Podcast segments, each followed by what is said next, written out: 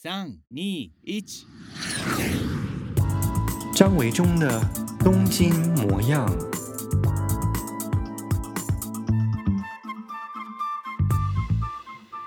大家好，我是张维中，欢迎再次来到我的 Podcast 节目《东京模样》。我来到日本呢，今年已经满了13年哦，要往第14年迈进了。那回想起我13年前来到日本的时候，我觉得那时候在台湾，从台湾过来到东京生活或者是工作的人其实还蛮少的，留学生当然是蛮多，但真的在东京工作的人啊，比起现在来说，我觉得少了好几倍。事实上，我前阵子来看网络上面去查询啊，就是从我刚来的2008年到现在2021年呢、啊，这10几年来当中啊，确实在东京工作居住的台湾人呈现倍数的成长哦。所以现在呢，如果是在东京街头啊，要碰到台湾，在店里头碰到台湾人，我觉得是一件还蛮容易的事情哦。那既然有这么多的台湾人都在东京，其实就会发生很多的故事哦。所以到底在东京，在日本的台湾人，大家的背景是怎么样的呢？可能每一个人的生活背景在台湾本来就不同哦。那来到日本呢，每个人带着各种不同的梦想也好，或者是想要达成的目标也好，来到这个地方，那因缘际会就会碰到各式各样的人，所以就会发展出各式各样的故事。于是呢，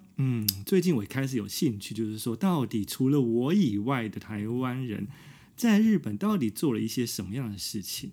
可是因为我自己是一个非常孤僻的家伙，所以呢，我自己其实不太主动会去联系，或者是想要去认识太多就是其他的陌生人。好在呢，我认识了另外一个朋友。那这个朋友呢，他在最近这1、2年非常积极的在做一件事情，就是收集在日本的台湾人的情报资讯，然后呢做了一个企划，叫做台湾人 in Japan。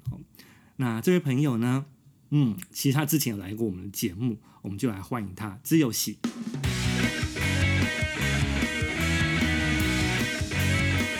Hello， 知友喜，大家好。你的出场这一次没有闭嘴，闭嘴了。这可能就是你的招牌，因为上次你上我们节目的时候呢，就有听众这个在留言里头留言，就说他的声音会闭嘴。真的吗？对。我们这一集就不特别介绍知友喜，所以如果你对知友喜本人他为什么会出现在日本哦，然后呢还有他自己的一些事情的话，可以回去听一下，有一集访问知友喜的哦。好，那我们这一集主要是要锁定，就是我刚刚开场的时候说的，就是台湾人在日本，台湾境 in Japan。这一个主题哦，那知友喜可以跟我们聊一下，就是说，我知道你这一年当中，这1年多啦，都在做这个企划案。那我也曾经参与过你这个企划主题，所以呢，其实我也有帮你拍了一些 YouTube 的东西，那还有一部分还没有释出，所以如果你有在追踪我的 Facebook 的时候，应该有看过我之前在谈311地震的那个一个影片哦。那这个幕后的企划跟制作就是知友喜。对，那知友喜先跟我们聊一下，你这个企划或这个执行东西大概是从多久以前开始有这个想法啊？所以其实从这个企划在从一开始要诞生，然后一直到目前，就是因为它其实它最主要的 target 其实是影片的部分，那它其实它的怎么讲，就是主要的内容其实都放在 YouTube 上面，当然它其实也有 Facebook， 也有 Instagram， 也有 Twitter 的东西，这些就是各式各样的一些社群网站其实都有，但是它最主要的还是用影片的方式来呈现，所以它是在 YouTube 的频道上面，你只要搜寻台湾境 in Japan 这个名词就会出现。那台湾境其实是日文，它叫就台湾人嘛，所以如果打中文台湾人，我是没有打过啦。不过其实你这主要的观众群是台湾人，那万一有人不会打日文的话不是有点困扰吗？你稍微改进一下，试一下到底、這個、有点，对，你试一下到底有点困扰哦。对啊，如果你打繁体中文台湾人，然后英文 in Japan 是不是可以出来？立刻哎、欸、有哎、欸、真的有、哦，马上第一个那个哦，台湾料理福临门 OK 对，就嘛哎、欸、台湾进行 Japan Video 都有啊，那没问题。欸、所以如果繁体字跟打你不会日文的朋友，就是如果你打台湾人，然后空一格，然后 in， 然后空一格 Japan OK 好对，继续。然后呢，其实应该怎么讲，就是在做这个东西的出发点，其实是因为Corona 就是疫情的关系，因为其实刚好在疫情之前，我在看了一个日本的一个电视节目，它叫 NHK 的萨拉美西，这个就是他在介绍日本上班族的一些，就是他每天的吃什么东西啊，他的便当什么之类的，这个他就还蛮日本，就是说还蛮有名的一个节目。对，然后在一个节目的最后，就是因为那是一个30分钟左右的节目吧，然后他在最后5分钟，他有介绍就是。阿诺希多诺梅西就是阿诺希多诺萨拉梅西就是一个有名的人的他喜欢吃的东西。那当然，他大部分好像都是介绍已经过世的人还是什么之类的。然后再介绍一个日本的一个还蛮有名的演员叫大三连，这个 Osugi Den San， 他这个演员。那这个演员他其实也是突然间的过世，其实大家其实都还蛮震撼。刚好在介绍这个故事的时候，我就看到他介绍是。原来是一个台湾人开的一家餐厅，然后这个台湾人开的餐厅，他竟然他主打的料理是榨菜肉丝面，对。然后我想说，榨菜肉丝面，等一下我先请教各位听众朋友，你在日本，就是你们喜欢来日本的各位朋友，你有在日本的任何街上或在任何哪里有看过榨菜肉丝面这几个字吗？应该很难吧，对不对？但是问题是。他对我们台湾人来讲，就是哪一家店不会卖榨菜肉丝面？一定就是面店基本上都会卖榨菜肉丝面，算我们的国民美食之一啦。对啊，那就变成说，原来这个东西在日本其实，这么难得可以就是出现。其实它是算是一对夫妻两个人经营的一个台湾夫妻经营的一家餐厅这样。然后就去吃了几次之后，就刚好就是算是有点小认识了吧。然后认识了之后，其实刚好。很不巧，就是去年的新冠肺炎的病毒就开始了，然后开始了之后，其实那我们那时候其实，尤其是第一次刚开始紧急警告宣言的时候，其实大家都尽量少出门或者什么之类，就大家还真的还蛮乖乖的，就是会待在家里之类的，就是都可能就自己煮啊或什么，就几乎都不会到外面去吃了这样子。那所以当时就是真的有很多店。就是倒的倒，关的关，或什么之类的。其实那时候真的还蛮惨的。然后我就觉得说，就听一听就觉得好像怎么讲，真的就觉得蛮可怜的。那我就想说，那我自己是台湾人，那我们要回去台湾也很难。那相对的，就是日本人他们想要去台湾玩，他们也不能去台湾玩。那我就想到一个方法，就说，那我说假设日本人今天没有去台湾玩，但是他可以到台湾人。开的这种正统的台湾的餐厅去吃的话，其实他们也会有点像真的到台湾玩的感觉，因为台湾其实就是美食的部分真的是很吸引日本人这样。对，那我那时候就想说，我如果透过网络的宣传的力量，然后来帮他把这些东西介绍给在日本的，不管是日本人也好，或者是台湾人也好，然后就是他们可以借由这个网络，就是看到这个影片也好，然后就是到这家店去。算是给他们一些实际上的支持，这样的话，我觉得是一个还蛮好的事情。而且，我自己又会做影片，也会做一些可能一些行销上面的事情，这样。那我就用这种方式来帮忙我们自己台湾的同胞，我觉得是一件蛮好的事情。所以一开始你当初有这个想法跟动机，其实是因为这间店，然后看到疫情，然后经营有点困难，就觉得说要帮忙宣传，然后进而呢从老板的身上就觉得说可以发展出一条线，就是去做一系列的主题去。比方说，像这个餐厅的老板是台湾人，然后在这边落地生根经营餐厅，也许有更多其他的不同面向台湾人也是类似的情形，在日本去做不同的事情，作为为自己的生活打拼，对不对？所以你才开始从这间餐厅开始去展开了其他一系列的采访的主题。那除了这个，还有其他人是你目前已经采访有上线的吗？除了我以外的？其实最想讲的是维中老师啊，因为维中老师其实、就是、不用讲我，因为大家都已经知道我了，所以你今天要讲别人。好，没问题。对，然后就是其实做了谁，目前做了谁？好，那其实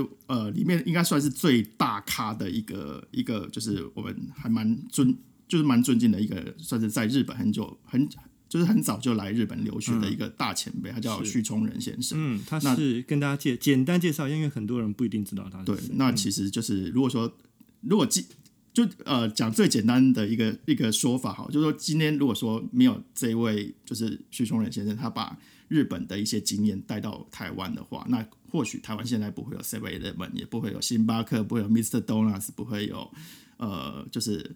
这些很多大家很知名的这些连锁、日本相关的连锁店、所以须冲仁在过去是曾经在台湾担任过统一集团的，是对不对？所以呢，就是很多我们刚刚听到自由喜谈到这些品牌都是当年统一集团引进到台湾代理进来的。那须冲仁扮演了一个很重要的角色，所以你曾经在这个台湾 in Japan 也访问过他，对不对？是，好，这是一位。那另外目前还有上线，最近好像在你的 YouTube 上面的点阅率非常高的是另外也是餐厅，是不是？对，它叫香味的一间餐厅，就是台湾料理香味这样子。跟之前一开始你介绍的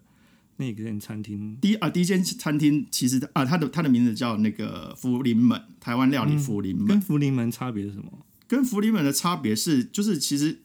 怎么讲，就是我觉得主打的东西不一样嘛，因为福临门其实它主打的是就是榨菜肉丝面，那其实它有那个麻婆冻，那其实说真的麻婆冻台湾人比较少吃，麻婆冻比较像为了要符合日本人的口味去做出麻婆豆腐之类的，而且他们很妙，他们其实他后来就是因为 NHK 我刚刚有讲的就是 NHK 萨拉贝西这个节目播出了之后，然后他们自己的店也为了要纪念就是Osugi Den San 就是大山林，因为其实大山林先生他真的是这一家店的常客，是因为他就住在那个出台就是他们店附近，然后他常常去这家店吃，他跟那个老板感情好的不得了，他连他的那个老板现在戴的眼镜也都是大山林先生的遗物这样子，其实真的还蛮感人，有很多故事，就是有大家去看影片，对，可以去看影片这样。对，然后呢就是怎么讲？是为了纪念他，然后对，为了纪念他，然后其实他就做了一个叫做萨拉梅西的 setto， 就是大山林先生喜欢吃的榨菜螺丝面跟那个麻婆冻，然后做了一个 setto， 然后对，知道他的日本观众就会慕名而来，对，就去点这个东西，对，因为以前是没有这个东西的，但是就是又播出了这个节目之后，然后就有这个，就是还蛮有趣的。好，那回到你刚刚说新桥这间店，对，那新桥这间店它叫香味，那这个香味这间店呢，其实它的主打是卤肉饭，哇！可是像对现在日本人对于台湾的所谓的灵魂料理就称之为卤肉饭，可是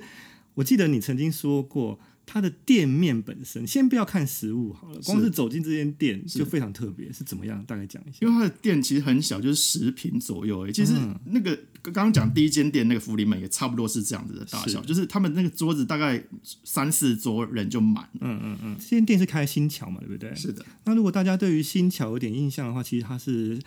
上班族的一个集中地方哦。那其实新桥对大家很多的印象，如果台湾人有来新桥旅游过来逛过的话，会知道有非常非常多的居酒屋或者是个人开的小店面或食堂哦，所以走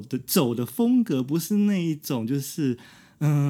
非常的偶像类，非常的好像是很优雅的店，但是呢有一种庶民的味道跟气氛哦，所以其实这间餐厅也有点类似像新桥其他的食堂啊或者居酒屋这种感觉，就是外观啦，就是看起来好像不是现在这1-2年在日本东京会开的那种台湾的一些甜品店啊，是很明亮的风格，像咖啡馆，对，不是，他走的对这家店走的非常昭和时期的那种感觉，就是里面很多老板自己写的毛笔字啊，然后就贴满了整个对，它非常的像就是我们在看深夜食堂里头的那种 style 的感觉哦，是，但事实上它是卖台湾菜。对，它就是真的是100%台湾料理，就是你可以在里面吃到，因为老板也有讲，因为他原本在还没接手之前的店里面可能只有卖10几道菜而已，但是目前为止已经研发出变成100道菜以上。对，所以它最大的特色就是你刚刚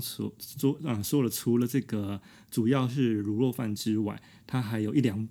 道，100左右。对，而且他全部都把菜名贴到那个墙壁上面。对，而且应该也没有全部贴满嘛。我觉得在听我们的 podcast 的朋友也有香港朋友，香港茶餐厅我想非常的可以感觉到这种气氛、哦、对，就所有的那个什么菜单全部都贴在墙壁上面，对，你想得到的、想不到的都有，然后你想吃的，对，就是很惊讶，就几乎都有、就是、OK， 所以目前是上了这2位，就除了我之外，是不是？其实总共有4位，还有吗？对，就加你全部4位，就2个餐厅，然后1个魏忠老师跟许崇仁 ，OK， 嗯，那你目前采访到目前为止，是你觉得就是你最大的感觉是什么？就是看到这么多不同的人在日本，然后有些人可能住了非常非常久，对不对？是。对，那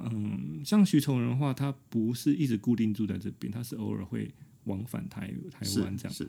对，那你觉得就是各式各样不同的背景人来到日本，你采访下来，然后听的每个人的故事，对你自己也生活在东京，有没有给你自己一些什么样子的不同的感受、啊？对，因为其实就是说，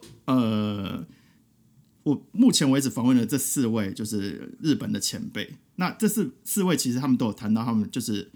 他们一开始其实他们有蛮多共同点，就是比如说他们都是来这里求学，然后求学不管是念语言学校也好，或是念研究所念大学之类的，然后念完之后，然后可能有的是在这里工作也好，或者是继续深造，或是自己就是开业或什么之类的这些。那我就觉得其实反而就是，当然我自己是直接跟这些就是前辈们，就是我是去访问的人，对。那但是其实我觉得更让我感动的是底下的留言，因为说实在，就是这个频道其实真的是还蛮正面的一个频道，那其实充满正面能量的，超级正面能量。就是我连那些留言里面，我都可以从里面感受到，就是说，因为他们比如有些人他就会替这些老板加油，就是说现在 Corona 的关系，那他们如果今天能来日本的话，他第一站一定冲去给这些老板加油打气。所以你说下面的留言都常常出现一些鼓励这些受访者的嘛？对，因为其实就像比如说刚刚讲的那几位老板的，就除了当然给他们正面能量打气之外，就是像有一些是他们会觉得说哇，老板怎么可以，比如像里面有一些他们是真的就是很小就是念完书或什么，他们就已经来日本了。那他们在日本打拼那么多，那有些人他我还有看过一些留言，就是说，比如说他们也是来日本打拼，但是可能就是比如说他没有办法习惯日本的环境或什么，那其实他回到台湾了，然后他就觉得说，哦，那这些人其实他们可以在像那个香味的老板已经在日本38年，那可以在日本这么久，而且他可以有自己的事业，然后有自己的家庭或者什么，就是而且还可以。接下来就是，比如说把这家店传承给他的下一代，其实就是怎么讲，就是真的是就是对我来讲，我会觉得，因为其实我有跟魏忠老师分享过，就是我一开始我在上这个影片的时候，其实我基本上我是没有太大的信心，我会觉得说，这个影片其实因为它真的是一个算是名不经传，就是一个非常就是很小的小人物，没有花太多的宣传力去 push 它，但是还是很多人，但是就是一上线，像现在我们访问的当下，他现在这支影片已经3万2千多人看了，那我就觉得哇，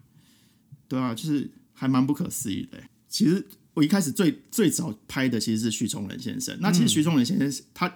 我们大家知道，其实他有非常非常多的经历。那因为刚好我因为这一次的拍摄，其实有跟他有很多贴身的一些采访的经验。那比如说我们在访问的时候，就是我们有到很多地方去，那也从访问的中间我知道他非常非常喜欢吃我们就是这家店好像只有在日本有，在台湾目前还没有，就是一家叫日高屋的一家拉面店，就是非常非常的平民的拉面店，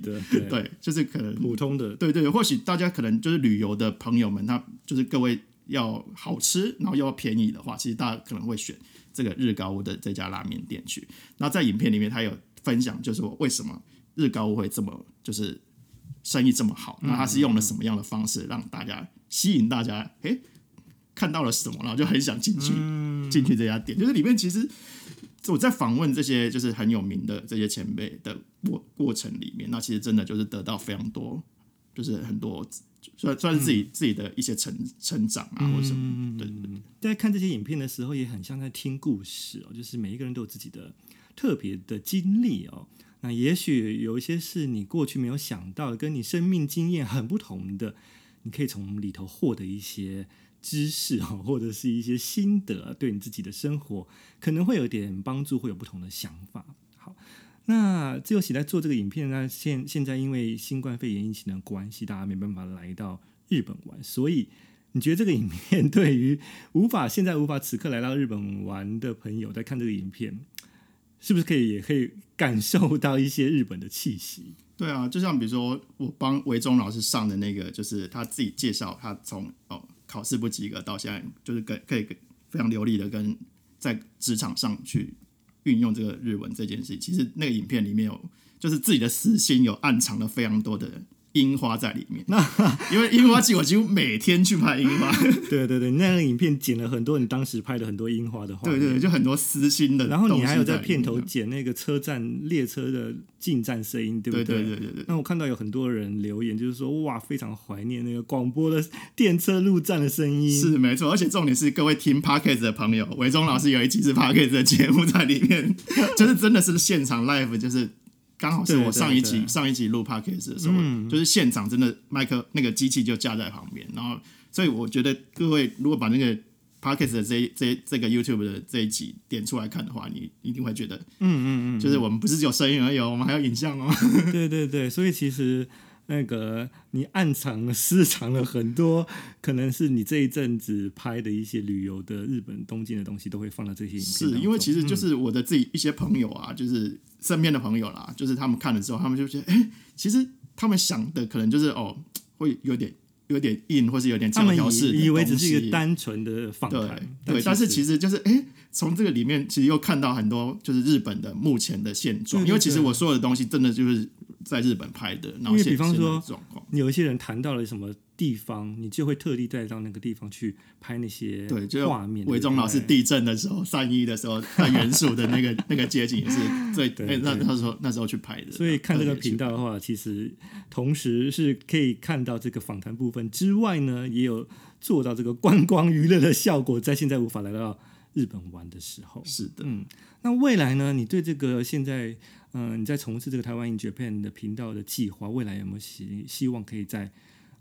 采访什么样的人，或者是已经有没有什么排到你的预定当中的？对对对，因为其实就是像跟维中老师一样，就是一些跟台湾文化相关的东西，其实刚好下礼拜就会去拍。然后还有一些，当然就是我相信大家最有兴趣的就是美食这方面。对，那其实美食这方面刚好也有就是一些店家在接洽。那其实就是目前为止自己的 schedule 可能会